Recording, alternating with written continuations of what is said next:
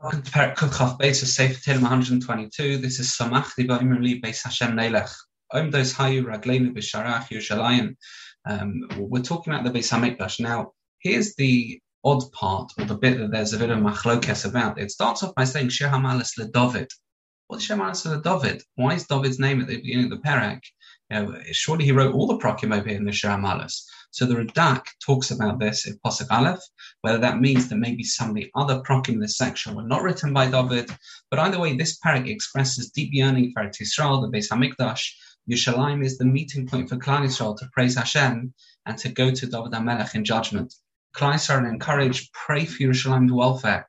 It's a request for the gathering of Klal Yisrael across the globe to Yerushalayim in the days of Mashiach.